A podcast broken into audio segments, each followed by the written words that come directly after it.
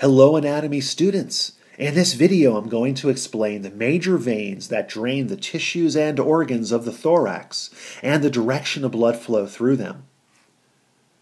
The internal jugular veins begin at the base of the cranium and receive blood from numerous veins and sinuses of the face and neck.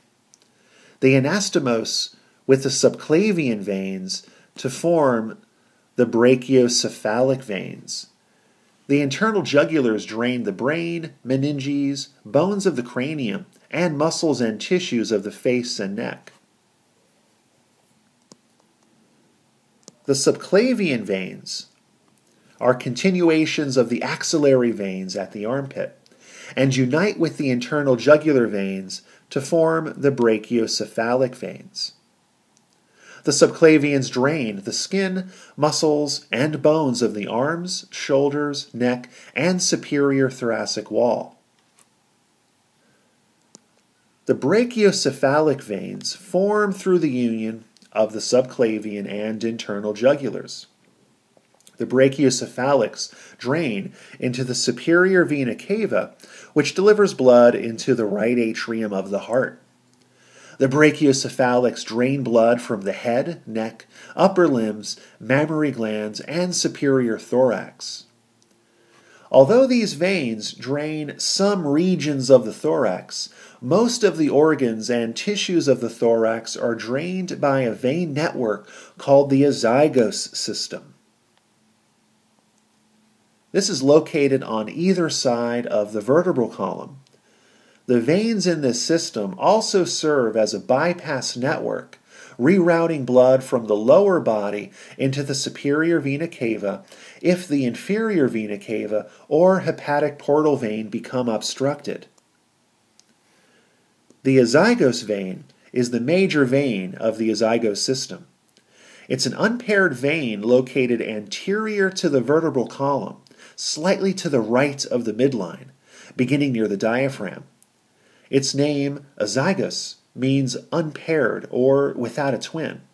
There is only one azygos vein, so we don't refer to it as being either right or left. It curves over the root of the right lung at the level of the fourth thoracic vertebra to empty into the superior vena cava. The azygos receives blood from many tributaries, including the right subcostal vein, which runs just below the 12th rib. The right ascending lumbar vein, which runs up the lumbar vertebrae. The accessory hemiazygos vein, and the hemiazygos vein. It drains blood from the right side of the thoracic wall, thoracic viscera, and posterior abdominal wall. The hemiazygos vein is another vein in the azygos system.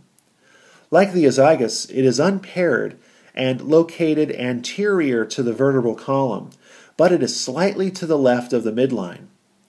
It joins the azygos near the ninth thoracic vertebra and receives blood from several tributaries, including the left subcostal vein and left ascending lumbar vein. It drains the left side of the lower thoracic wall thoracic viscera, and left posterior abdominal wall. The final major vein of the azygos system is the accessory hemiazygos vein. It's also unpaired and located anterior to the vertebral column and to the left of the midline, like the hemiazygos.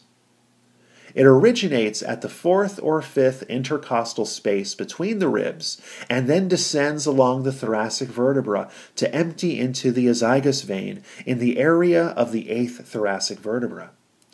It drains blood from the left side of the upper thoracic wall and thoracic vertebra.